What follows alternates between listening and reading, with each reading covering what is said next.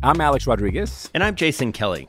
A Rod and I host a show called The Deal, and it's all about the intersection of sports, business, and culture.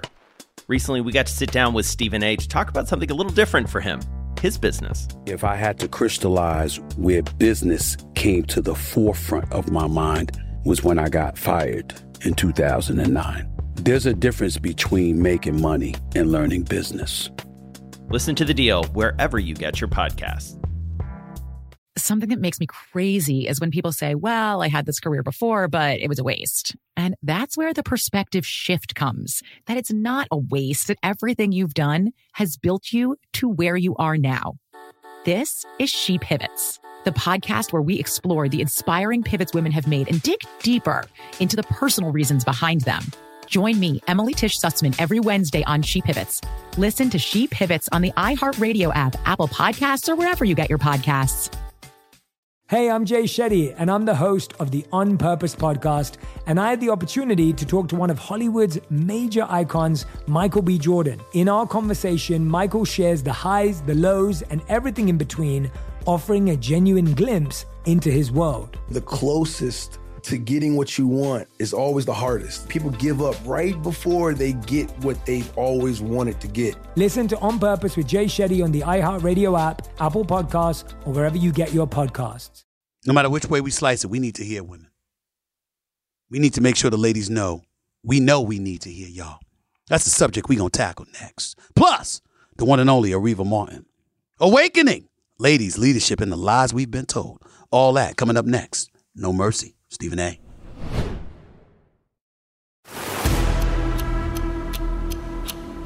First things first, this is about truth telling. I have no agenda. Zero. I always have questions. What's the problem? That's just who I am. This is what No Mercy is all about. Hey, here I come. You can book it. Ah! This is the moment of a lifetime. The clock's ticking like my lifeline. Until I flatline, I push it to the red line. Who gon' stop me high? Who gon' stop me high? Breathtaking a move that I make. I give it everything I got. Cause that what it takes. I push the limit till it break. The heart of the brave, the soul of a legend with the will to be great. Hold up. Welcome.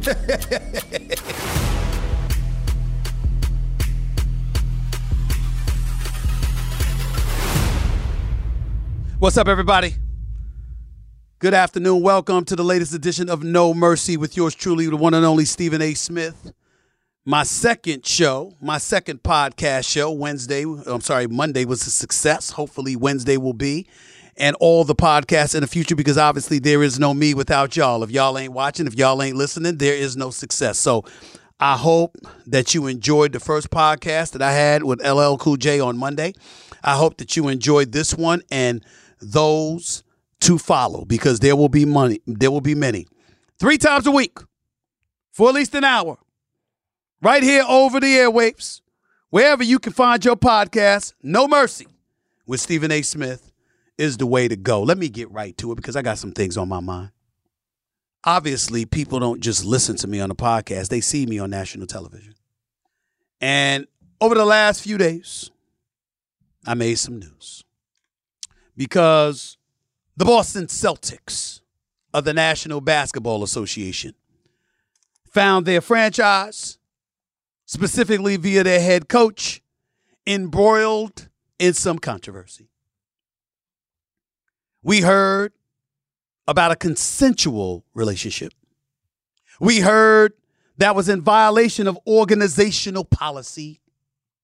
We learned as a result that this coach in his rookie season, who guided the Boston Celtics to the NBA Finals, who's considered one of the great, great young coaches in the game, is suspended for the entire year, the entire 2022 2023 NBA season. The suspension is not permanent, by the way. It's not a year, meaning it is an indefinite suspension. They didn't fire him, but they suspended him. The suspension wasn't limited to a year. They're going to review his status within the organization after a year. At which time they will decide whether they're going to keep him, they're going to extend the suspension even longer, or they're just going to let him go. They made it very, very clear that his personal affairs is why he has been suspended. What they didn't make clear was a few things. Number one, how much of his salary they deducted, if any at all. They didn't speak to the kind of damage they ultimately did to his career because they elected to handle this publicly instead of keeping it an in house matter that could be hired by HR. Of course, we heard nothing of the person he had the consensual relationship with. And by simply asking the question, where is that person? Why is he the one that's been placed on this public altar, per se? You've had folks in an uproar. Ladies and gentlemen, some people would sit up there and look at that and they say, Why you got to ask that question? What does that have to do with anything? There are some people that would ask, that question because they say what's good for the goose is good for the gander. If you're talking about the man, what about the woman he had the relationship with? They'd also bring up the fact that, excuse me, what about the other females who are victims because their names were paraded all over social media and beyond with people speculating as to who they were, even though they had no involvement in the situation whatsoever. This coach Ime Udoka you would even find yourself bringing up the beautiful, wonderful, sensational actress that is Nia Long, who is the mother of his child. There's a whole bunch of stuff that we'll bring up. As a man, I felt an obligation to open this show today, this podcast today, by talking about the ladies. And guess what I wanted to broach? How we need to hear them. Because for so many men out here that want to think about the fairness or lack thereof that is accorded to men on some occasions, maybe it's time for us to wake up and recognize what so many women have been screaming about for decades, if not longer. And that's the unfairness that has been accorded to them on so many levels throughout history because men simply weren't willing to listen. We think about how women are paid like 83, 84 cents on the dollar compared to what men are paid in corporate America. We think about numerous accusations that have been placed out there by women and on far too many occasions, they weren't listened to. Ladies and gentlemen, we can go to Monica Lewinsky. Remember that? Remember when Bill Clinton was the president of the United States? And he sat up there in front of the microphone. I did not have sexual relations with that woman, Monica Lewinsky. That's what he said. He lied, perjured himself, ultimately got impeached. Last time I checked, Clintons are doing just fine. Hillary ran for office, not once, but twice. Bill Clinton was giving speeches at the Democratic National Convention, even though he got impeached and lost his law license for a few years. He was doing just fine. What the hell ever happened to Monica Lewinsky? The relationship was consensual after all, but when it was revealed, Bill Clinton remained president even though he was impeached. Since then, he's going on to become a noted public speaker. I already told you about Hillary. Lewinsky was left to pick up the pieces of her life. By the way, she recently produced a series that told her side of the story. Did we really care? Did you see that? Did it resonate? Did it bring big time ratings where everybody gravitated to the television screen to hear what Monica Lewinsky had to say? No. No one cared. No one cared. I'm thinking about a 22 year old woman, M A H S A, Mahsa Amini. I believe that's the way her name is pronounced. September 16, 2022. Ladies and gentlemen, that was just a few days ago, a couple weeks ago. 22 year old Iranian woman died in Tehran, Iran, under suspicious circumstances allegedly due to police brutality. The Guidance Patrol, the Morality Police of Iran's Law Enforcement Command, arrested Amini for not wearing a, the hijab in accordance with government standards. Police said she suddenly went into heart failure at a station, fell on the floor, and died after two days in a coma. We don't hear much about that. We don't hear much about that. Donald Trump, former president of the United States, 2017 to 2021. Um, ladies and gentlemen, he was accused of rape, sexual assault, sexual harassment, including non consensual kissing or groping by at least 25 women since the 70s. In October 2016, Trump publicly vowed to sue all the women who have made allegations of sexual misconduct against him, as well as the New York Times for publishing the allegations. But he's yet to follow through on any legal action from what I recall. Do we talk about that? No, we talk about January 6th and the insurrection. That's what we talk about. We don't talk about that. Desiree Washington, Mike Tyson. You don't hear a word about her. She show herself in public, she might have problems. And he was the one that had that served time in jail for rape. Ain't not listen, ain't getting involved in all of that. Not trying to bring up old stuff about Mike Tyson. I'm just talking about a different subject here. R. Kelly, don't get me started on that brother. Oh, don't get me started on him. Prolific music producer. I mean, I uh, ladies and gentlemen, we ain't please come on, come on, baby. Y'all, y'all, y'all talk, y'all talking to Stephen A. Chocolate Factory 12 playing the crew. I mean, you think I, uh, you know, I don't see nothing wrong. Bump and grind. You understand what I'm saying? Step in my room, cause I got a little something for you, babe. I mean, come on. It's R. Kelly. Now, I will openly confess. It's a lot easier to listen to his music now that I know his ass is behind bars before he was out, before he was behind bars, and he was out here free, terrorizing little young girls. Married to Aaliyah, God rest her soul. Making songs while with her age ain't nothing but a number. And obviously, that relationship was controversial because she was underage doing sex tapes, urinating on little girls. That's right, I said it. Don't tell me that wasn't him. Who listened? Not only did you have little girls crying out, you had mothers crying out for help. How long did it take them to get them?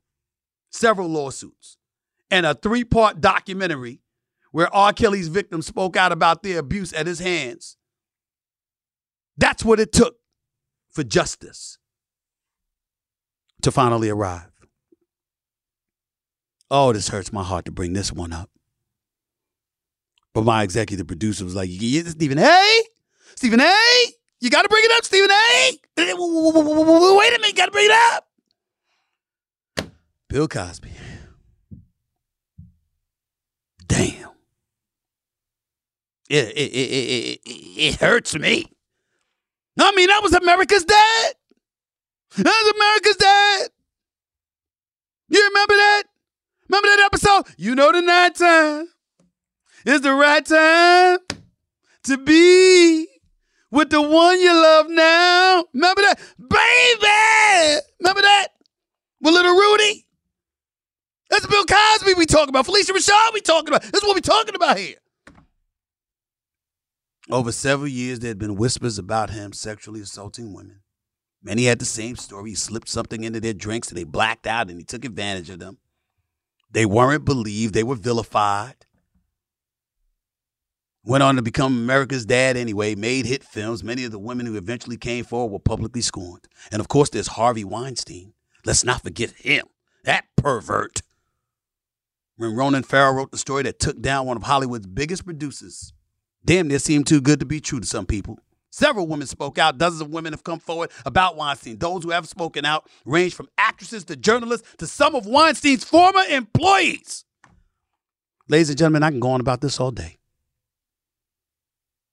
I can go on about this all day, all day long. We could talk about men and people lying. We could talk about men and all of this other stuff. We could talk about folks exaggerating and embellishing stories and what have you. But if we can say it happens to us, imagine what happens to the women. I'm a dad. I have daughters. I'm an uncle. I got nine nieces. I'm a brother. I got four older sisters. And in 2018, I lost the greatest woman I've ever known Janet Smith, my mama. I was raised by five women. That's why the thought of a woman being physically abused, taken advantage of, used, and then maligned and accused of lying is problematic for me and it should be problematic for all of us. Now, what does that have to do with anything pertaining to the Celtics situation with its coach, Ime Udoka? It's very, very simple. People who want to frown and raise the proverbial eyebrow and transform themselves into the role of cynics against women who don't necessarily want to focus on her. Whether she was married or single with kids or not or whatever, because we don't know whether if, if, if it was consensual or it was consensual, so she should be mentioned too. There is a part of most men who might feel that way. But there's a flip side. And the flip side is the fear that that word consensual that allows you to bring the woman into the fray gives men out there with malice intent, sleazeballs like the Weinsteins of the world, an excuse to think that they can get away with labeling a woman in any way because we're not going to want to hear what they have to say when all is said and done. If you listen to enough people, you'd believe for a second that women were trying to, some women were trying to absolve that woman from her role in a consensual relationship with Ime Udoka. That's not what those women were saying. They weren't trying to come to her defense. What they were trying to say, let's not use that as a rationale or dare I say an excuse to think it's a license not to hear women with real cries and real pleas to be heard when they've been truly, truly victimized. I had to learn that the hard way. Through years of just learning and listening to my sisters, to my mother, I had to learn it all. Ladies and gentlemen, I don't want you to get this twisted. Ime Udoka was in a consensual relationship. He was not accused of sexual assault. He was not accused of rape. He was not accused of sexual harassment. None of that, to our knowledge, based on what has been reported, because that's all we can go on. None of that has been reported. And for anybody who will interpret me as saying that, you're not listening.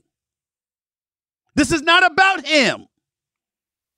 This is about the insatiable appetite that women have to have their issues, their encounters, their troubles with some men heard and making sure that somebody, even someone that was in a, sexual, uh, a consensual relationship with a person, as opposed to being violated in any way, doesn't detract from the need that they have to make sure women with these real issues of sexual harassment, rape, sexual assault, etc., are heard. It's time to wake up. If we haven't already, fellas, it's time to wake up. And I can't think of a better way of helping you do that than talking to you about my next guest. Or allowing her to talk to you, actually. Her book is entitled Awakening Ladies, Leadership, and the Lies We've Been Told. Her name is Areva Martin, And I can assure you, she's got a lot to say on subjects like this and then some. Stick around, don't touch that dial. You're listening to No Mercy with your boy, Stephen A. Back in a minute.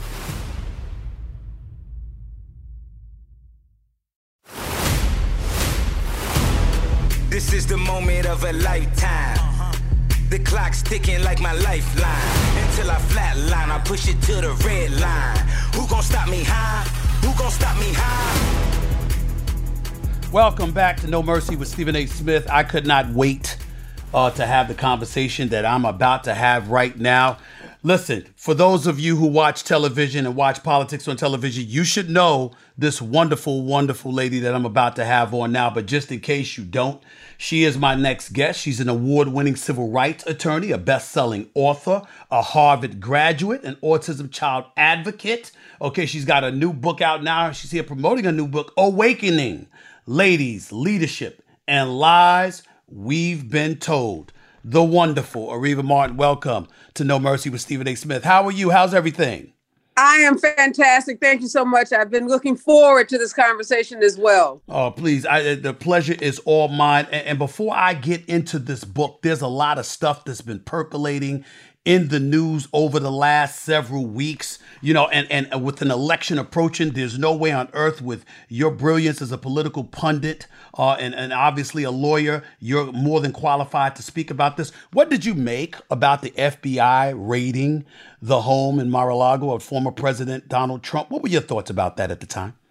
You know, Stephen I thought it was about damn time, to be honest with you. You think about all the things that Donald Trump has been involved in, all of the uh, actions and activities that, you know, he's been engaged in since he's been president of the United States. He has gotten the ultimate white man privilege, uh, things that would have you and me under a jail by now. Uh, you know, he's been the Teflon man. Nothing seems to stick and the FBI, the uh, you know United States government had been in communications with Donald Trump, trying to retrieve these documents that he removed inappropriately uh, and now p- perhaps even criminally from the White House and yet he refused to return them. So again, if, you steal property, take property property from the White House, and you refuse to return it, this is what should happen to you. Your private residence should be raided. So uh, kudos to Merrick Garland and the team at the FBI, the judge that signed the search warrant, and everybody involved, because Donald Trump is not above the law.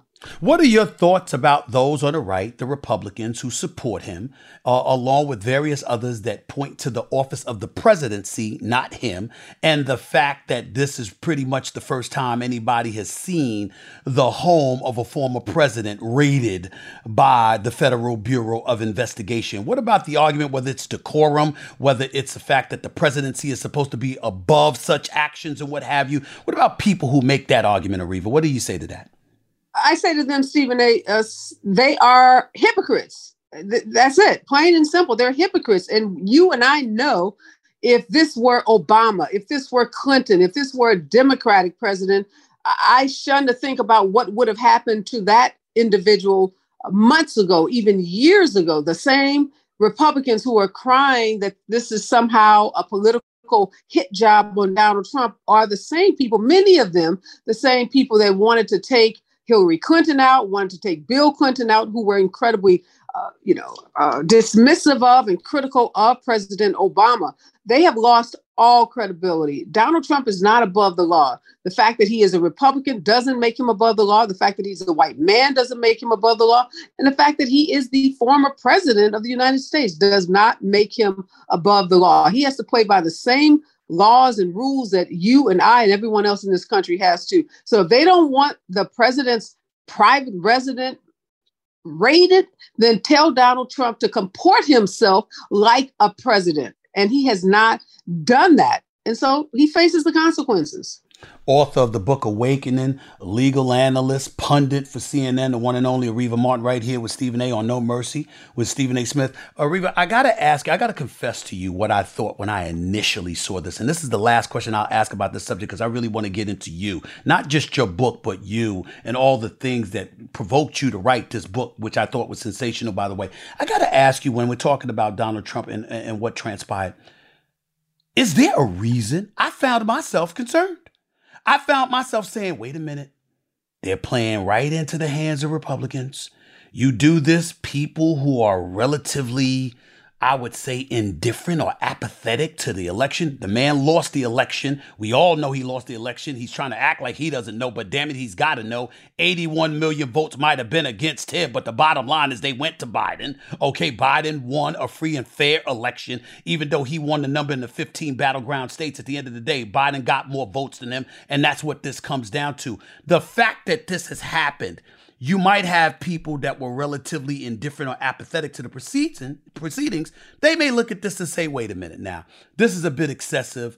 These Democrats are out of control. It may compel them to go to the polls and ultimately vote against the administration, even though the administration had nothing to do with this. This is Merrick Garland and the Department of Justice decision to make this decision about invading or, or, or you know, raiding uh, Donald Trump's home. What do you say to that concern?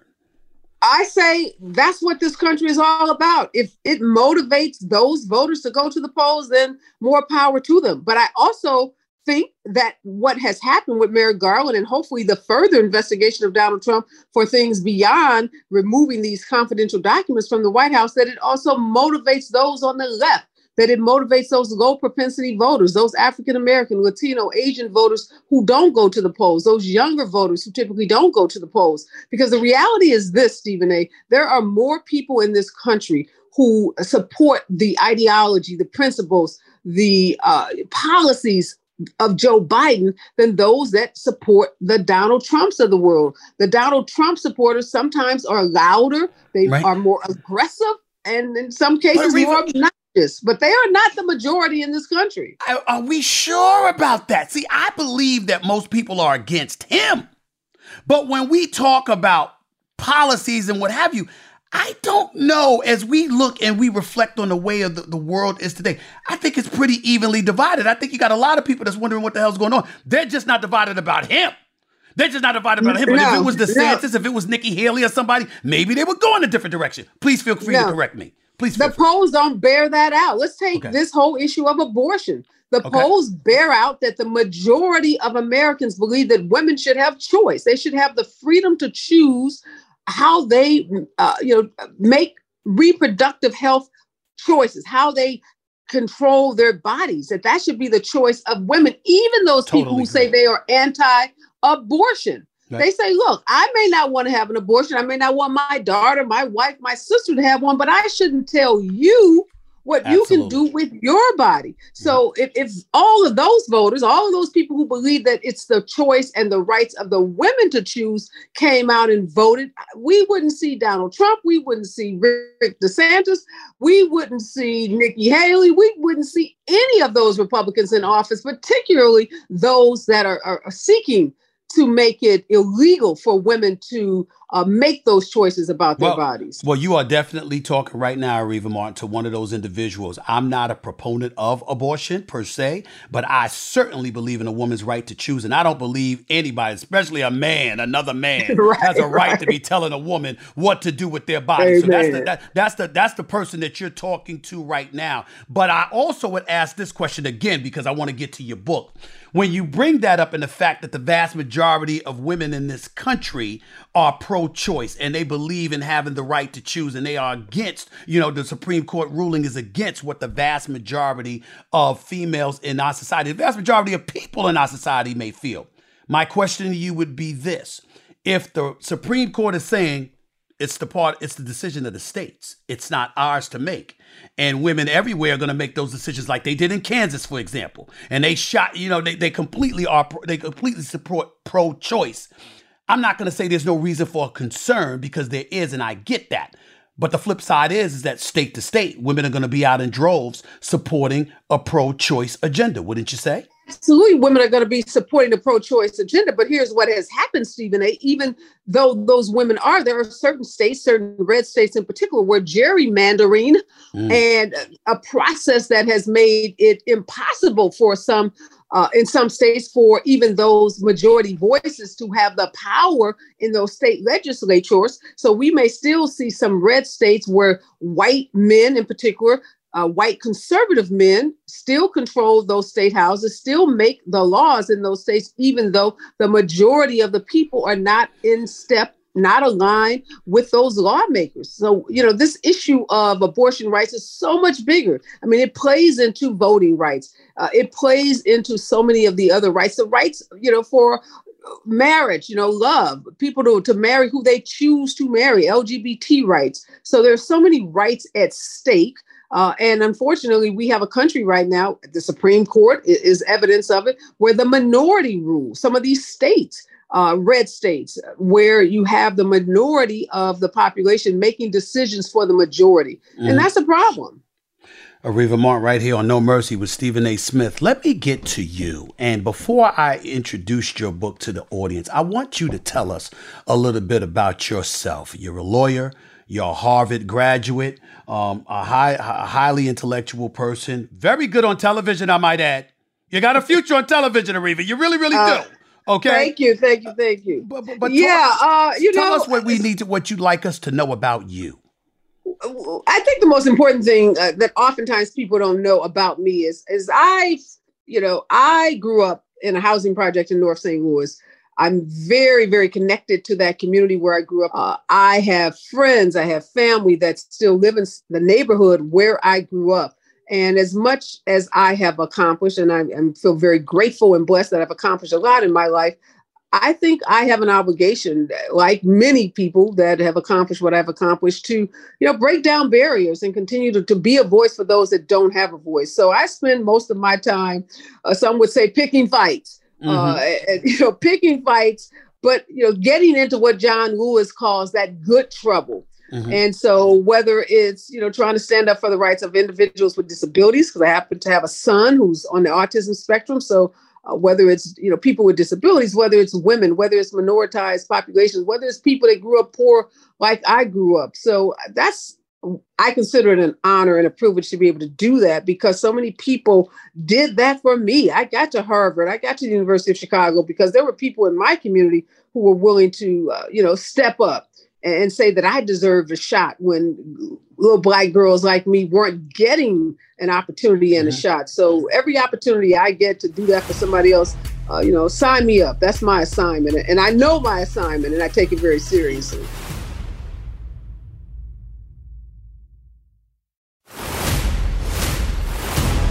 This is the moment of a lifetime. The clock's ticking like my lifeline. Until I flatline, I push it to the red line. Who gon' stop me high? Who gon' stop me high? Awakening, ladies, leadership, and lies we've been told. What inspired you to write this book now? Yeah, that's a great question. I feel like Stephen, I've been writing this book all of my life. I, I told you, you know, some people say I like to pick a fight.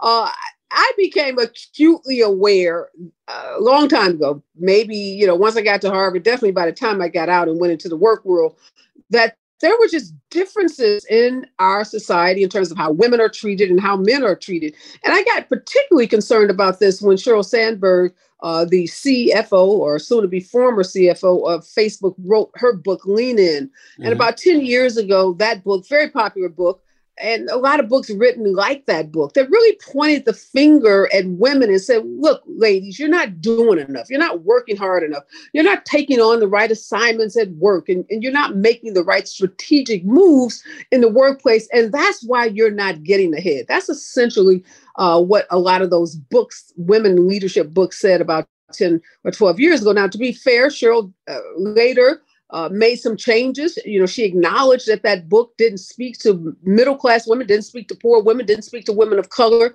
and she modified her philosophy some.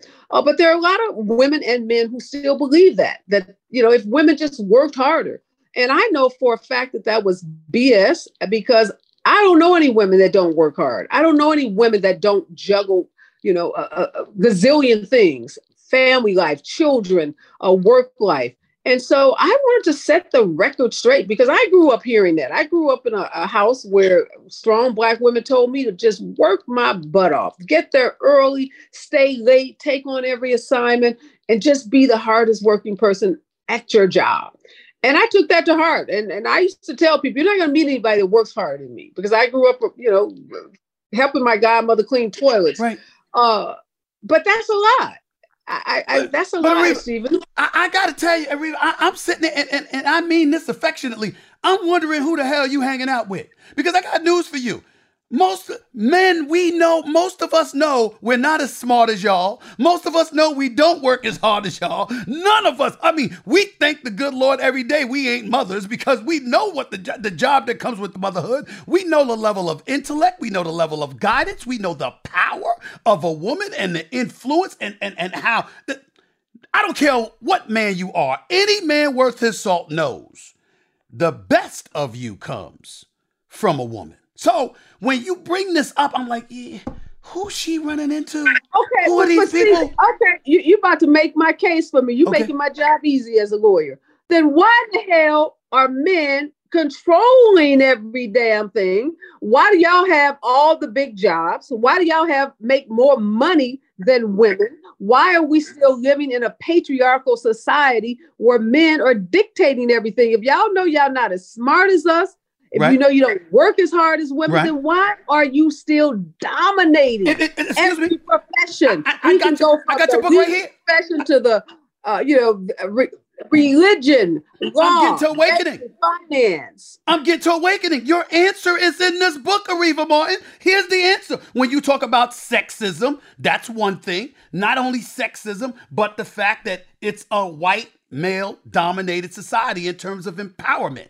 So if you have if you are a white male and you are empowered, first of all you combine that that race is an issue and then of course sexism becomes an issue because your mentality might be, excuse me, not only is she black but she's a woman. So those are the two obvious answers to that question. But that doesn't mean they don't know it. It doesn't mean they don't feel that you don't work hard, you're not smart enough, etc., etc. They may very well know it, but want you to play that particular position. And obviously, sexism plays a profound role in that level of thinking. That would be my answer.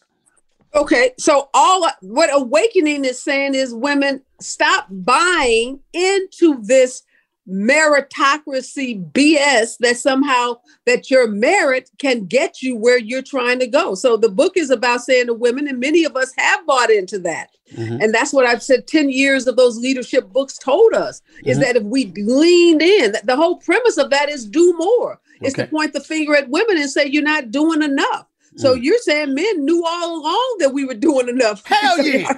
Hell yeah, we've always so, known. so y'all just been messing with us and got What- us what- our what- what- heads all twisted and got us out here thinking that we needed to do more. And so I'm just trying to say to women, you know what, ladies, it ain't about us. It- it's Mhm. not about. It's never been about us.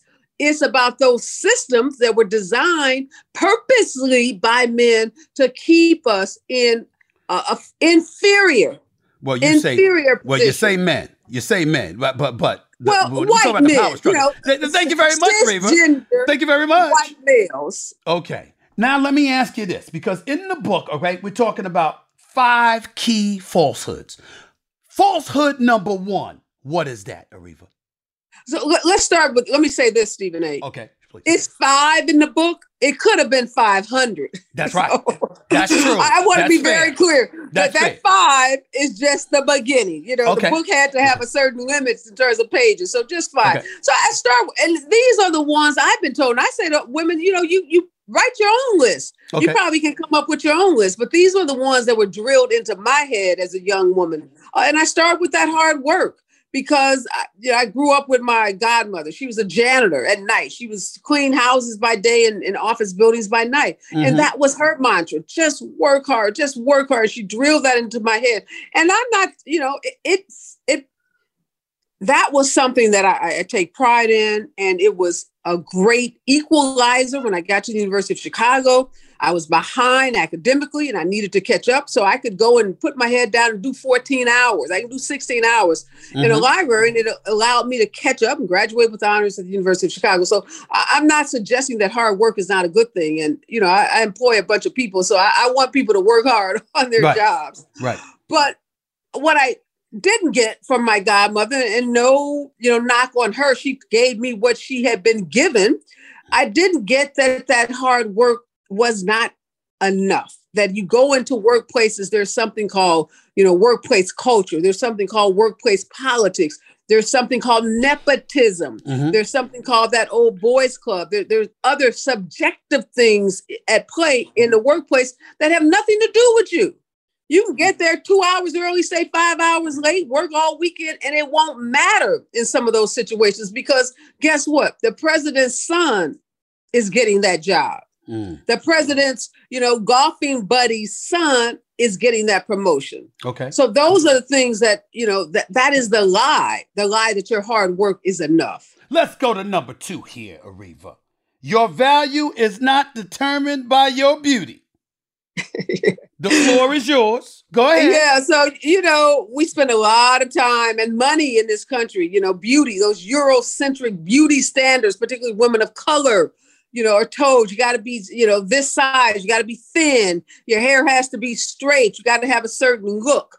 Uh, and you know, that's a lie. The lie, though, that has been told to us is that beauty doesn't matter. But we know every study shows that if your skin, colorism, lighter skinned women are considered prettier than darker skinned women. And certain jobs, if you're lighter skinned, if you're a woman of color, you are going to get looked at and get considered in a way that your darker skinned Okay. sisters aren't. Well, well, let me ask you this. Fair enough. But you're not saying that presentation does not matter, are you? No, I'm not Okay. saying that at all. But what I am saying is that as women, again, we're told that our looks don't matter. Again, just be good, right? Mhm. Just have the education, just Right, have the right, right. talent, just have the skills. And we know when you walk into a room, the first thing people are doing is sizing you up based on your looks. You know? But that And- happens to men too, Areva. I mean, you can't walk up in there looking like a ragamuffin. You can't walk up in there with your hands, your, your pants hanging below your backside. I mean, looking all bummy and everything when you're looking for a job now. But oh, let me ask you this, Stephen. When I Yes. first got to New York, my first job, if you, a man was big, I mm-hmm. mean, like big, Yeah. that, that was a symbol of, of prosperity. He was big because he ate steak and lobster, and, and, you know he, that didn't matter. That, nobody was judging him because he was a big man. But just until very recently, you know, we we've had this revolution of Mhm. you know where now women can be all sizes. But you and I are old enough to remember that it weren't any dark skinned women. There weren't any women, you That's know, fair. who weighed more than 130, 40 pounds Yeah. yeah. in commercials. They weren't on television. That's they weren't on covers of magazines. So you know what the beauty standards were.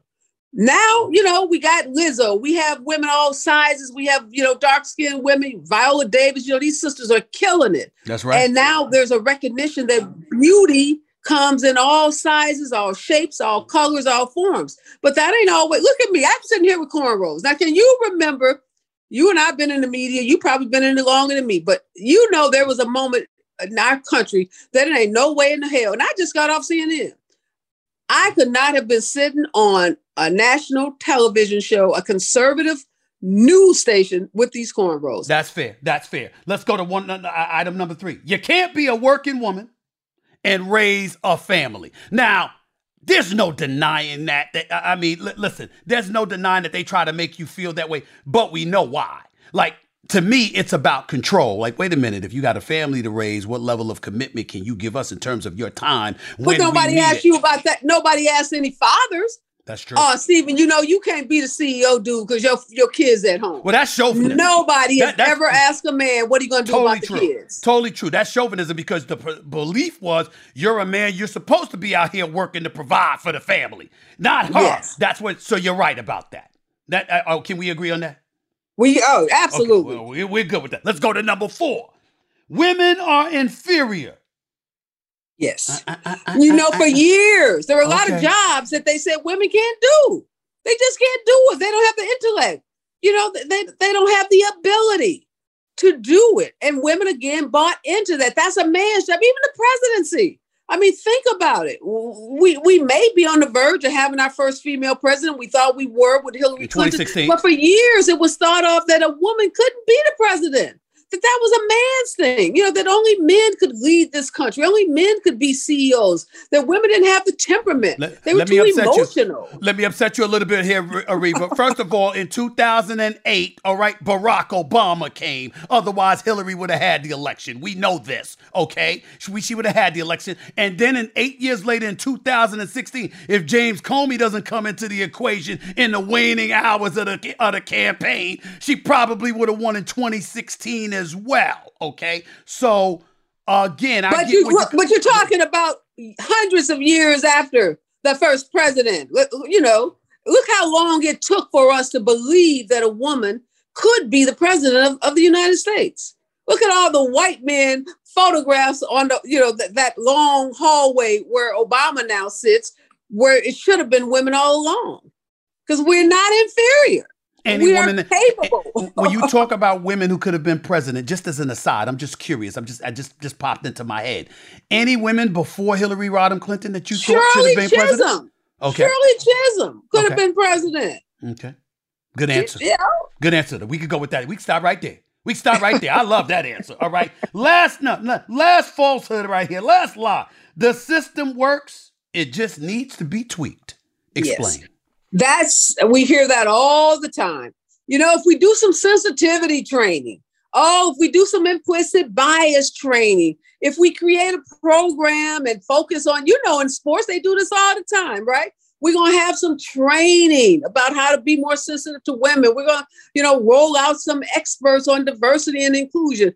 And what do we as a country do? Spend about five seconds on that as long as the media is there, as long as there's some attention being paid to it but nothing changes fundamentally. Do you know, Stephen A., the most educated group of people in this country are Black women? But when I wrote that book, there were only three Black women who were CEOs of Fortune 500 companies. And if there were, you know, there should be a straight line. All those educated Black women, we should see Black women at the tops of all kinds of companies across this country, but we don't. So the system is broken, and that tweaking that we do, those diversity classes, that implicit bias, those trainings, that ain't doing nothing but putting a band aid on a hemorrhage. And we keep doing it over and over and over again.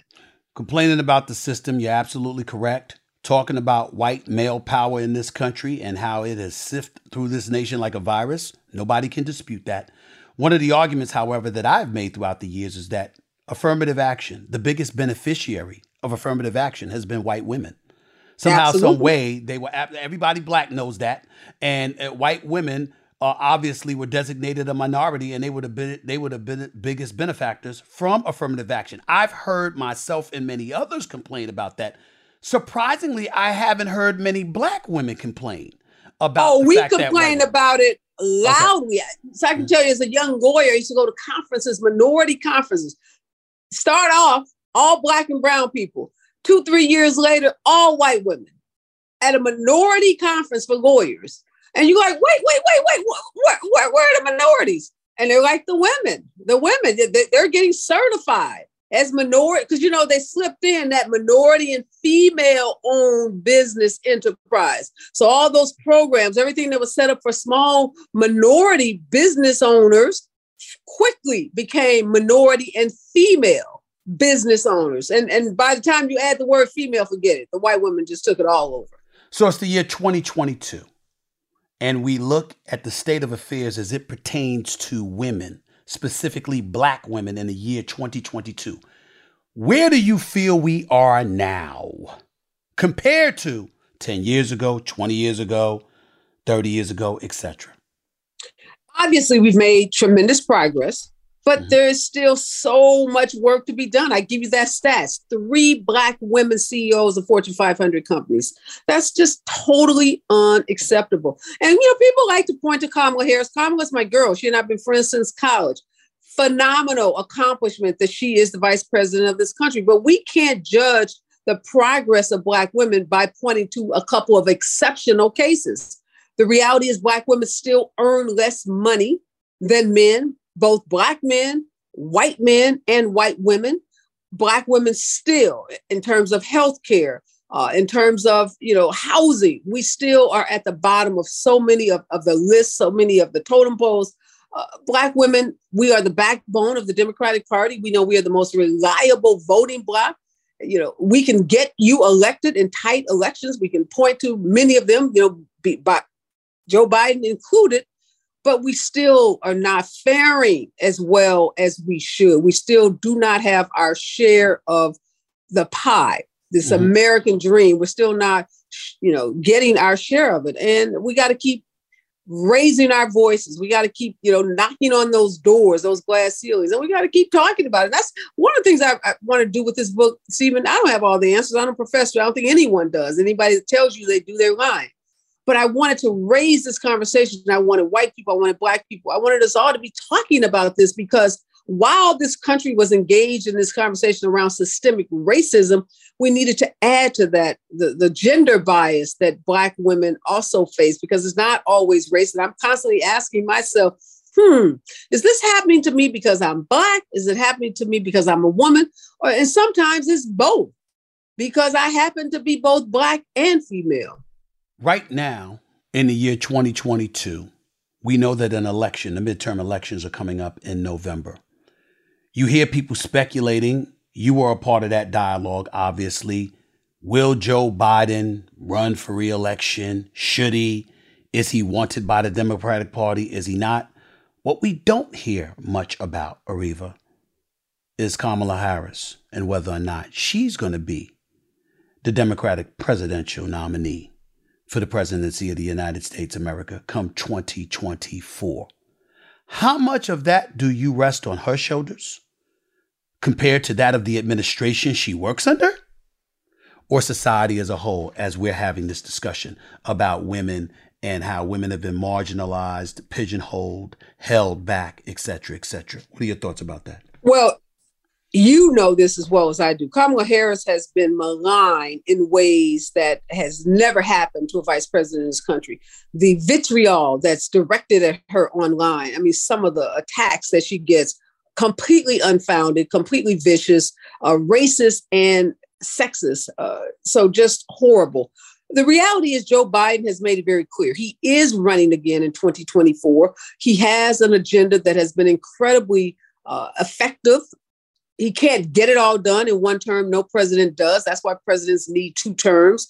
But make no mistakes about it. If he chooses not to run again in 2024, and he's made it clear that he is, but if for some reason he does not, Kamala Harris will be the presumptive nominee for the Democratic Party. Jack, we sure James about that? Clyburn, we I'm, sure about that, Areva? I'm, I'm not sure about that.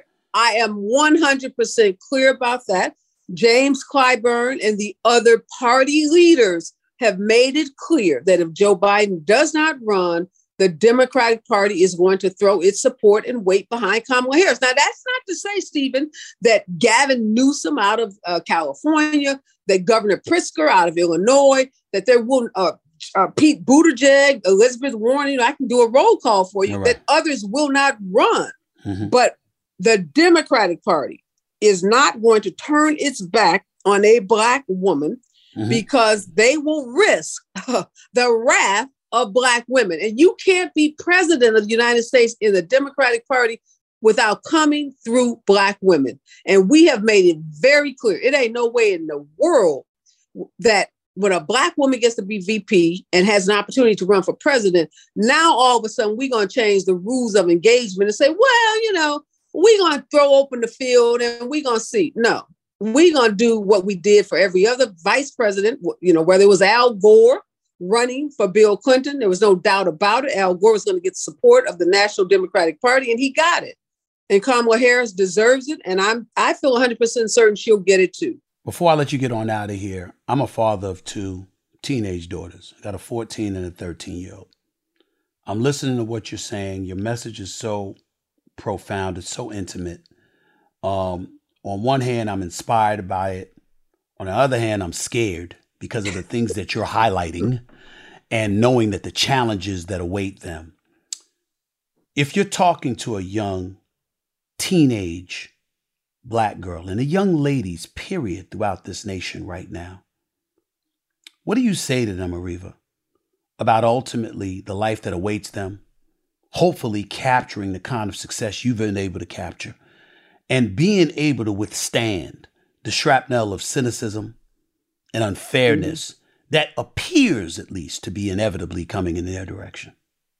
I say to them the same thing I say to my two daughters. I have two daughters also, Stephen A. Be encouraged because we got your backs. We're out here uh, fighting this fight for them. They are going to stand on, and they already do, shoulders of giants, women who have forged paths before them, men who have used their platforms like you and others to be allies in this fight. We're not alone in this fight. There are some good brothers in this fight, and I include you as one of them. And I talk about this in my book. We can't do this alone. And I'm encouraged because there are more and more men who are coming to understand that this fight for liberation, this fight for equality for Black people in particular, requires us to be in this fight together. So we are not where we want to be, but we know that we are never, ever going to give up we're not going to ever stop fighting. We're never going to stop calling out injustices. And with each successive generation, things do get better. Things are better for me than they were for my mother. They were better for my mother than they were for my grandmother. Things are better for my daughters than they were for me. Things are going to be better for your daughters than they were for their mother. So each generation has a lot to look forward to. Be hopeful, be encouraged, be inspired because women and men, you know, have given their lives so that they can have some of the opportunities. And our kids have incredible opportunities, opportunities I couldn't have even dreamed of in a housing project in North St. Louis. Uh, so, you know, I, I, don't want people to grow we- grow weary with this battle, this fight. Our ancestors didn't. They didn't give up. They didn't get tired. You know, they might have gotten tired, took a little break, but they didn't stop fighting. And look what they had to fight with so much less. They didn't have a podcast and, you know, uh, TV shows and uh, TikTok and Instagram, and they still got the message across.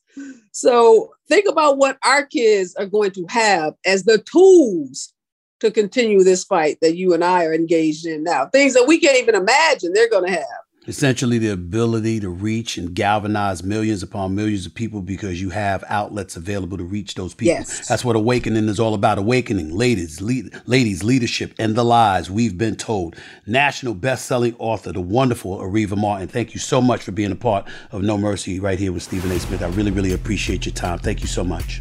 Oh, thank you, my friend. Pleasure. See you soon.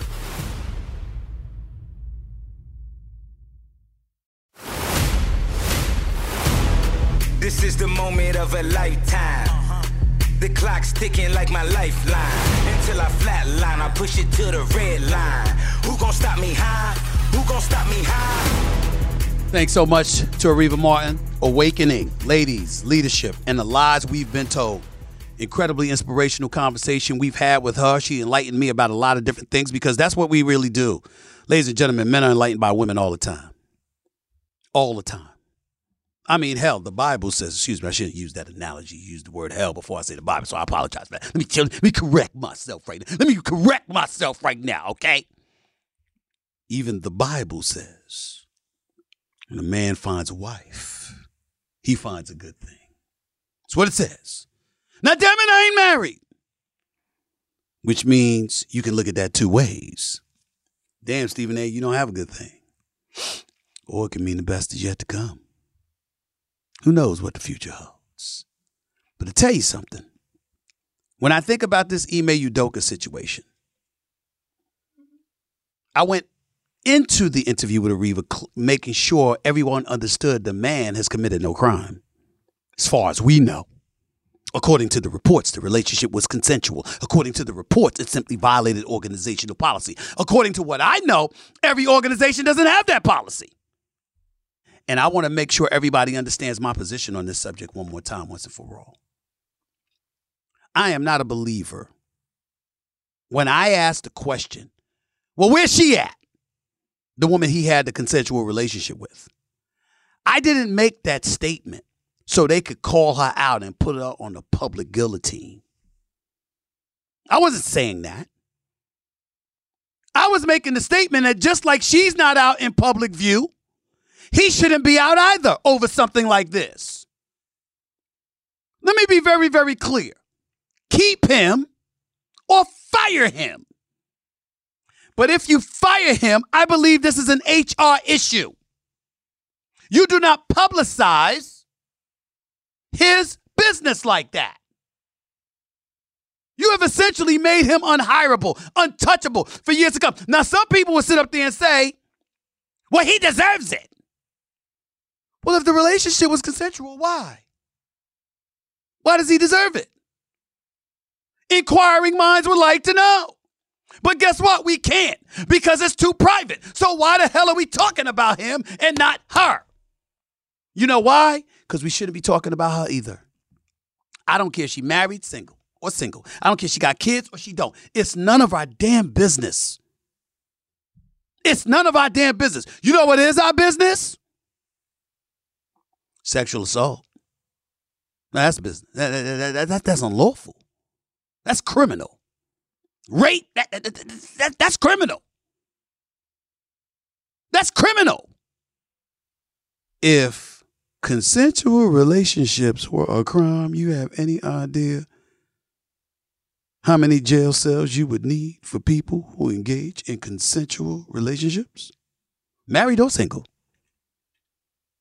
So it's important to understand that. But in the process of understanding it, it doesn't mean we forget what the Areva Martins of the world highlighted for us. How there is a double standard, how it does exist. Ladies and gentlemen, I'm going to tell y'all a little secret. The fellas know this is true, the women know this is true, but nobody wants to admit it publicly. Well, damn it, I will. If you're a woman and you're called a whore or something like that, it is incredibly disrespectful and vile to call a woman that. A woman that. You call a man that, he like someone. He think a crown should be placed on his head. That's a double standard. That's a double standard. Now, that may be a double standard that some people care about while other people don't, but it is a double standard. In the workplace, when you're being asked about your family and the responsibilities that it takes to provide for your family, when you're a woman, but you're not being asked about that responsibility when you have a man, that's a double standard. That's a double standard. When there are questions about whether or not you can fulfill your fam- commitment for whatever reason, but it's understood that a man has a lot on his plate and a lot on his shoulders. Ladies and gentlemen, I'm not going to lie to you. I am a man. I am not a woman.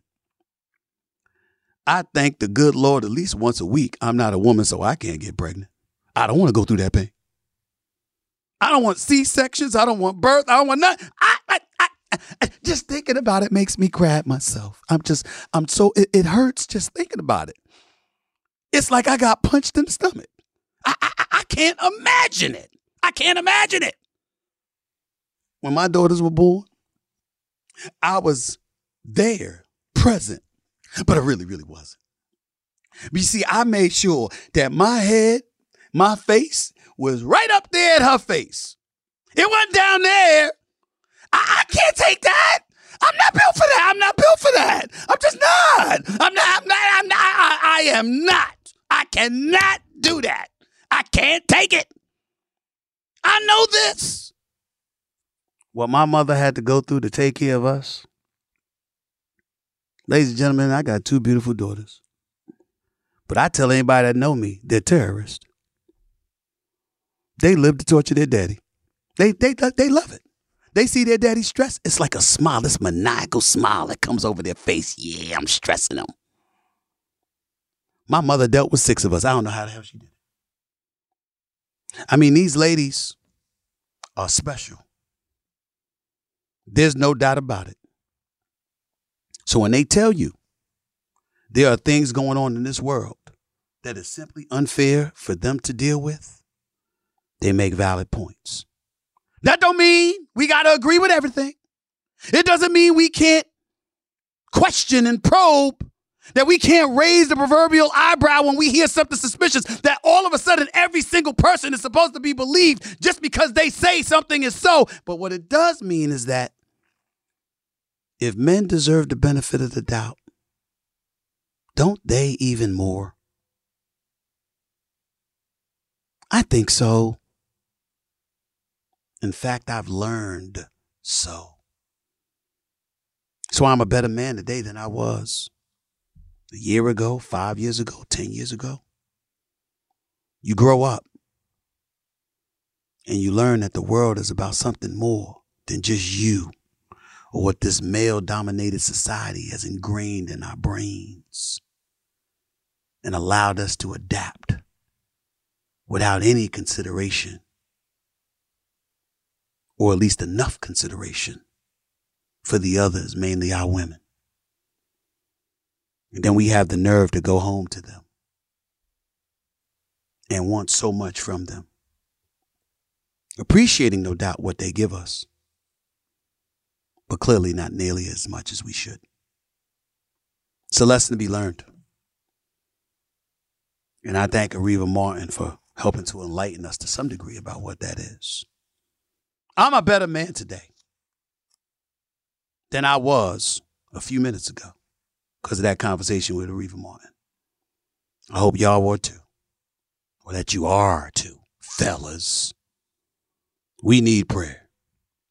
Some of us more than others, but damn it, we need it. I think that about says it all. I could call myself Pastor, Pastor Smith, but I won't go that far. I'm signing off, y'all. Appreciate your time. Thank you for giving me your time listening to my second podcast, No Mercy, with Stephen A. Smith. By the way, as the saying goes, you don't have to know sports to know mercy. Until the next time, peace and love, everybody. Stephen A. signing off.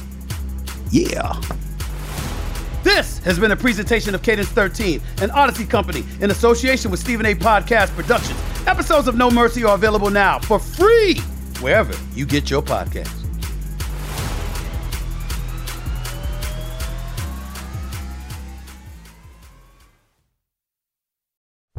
I'm Alex Rodriguez. And I'm Jason Kelly. A Rod and I host a show called The Deal, and it's all about the intersection of sports, business, and culture. Recently, we got to sit down with Stephen A. to talk about something a little different for him his business. If I had to crystallize where business came to the forefront of my mind, was when I got fired in 2009. There's a difference between making money and learning business. Listen to the deal wherever you get your podcasts. Something that makes me crazy is when people say, Well, I had this career before, but it was a waste. And that's where the perspective shift comes that it's not a waste, that everything you've done has built you to where you are now. This is She Pivots, the podcast where we explore the inspiring pivots women have made and dig deeper into the personal reasons behind them. Join me, Emily Tisch Sussman, every Wednesday on She Pivots.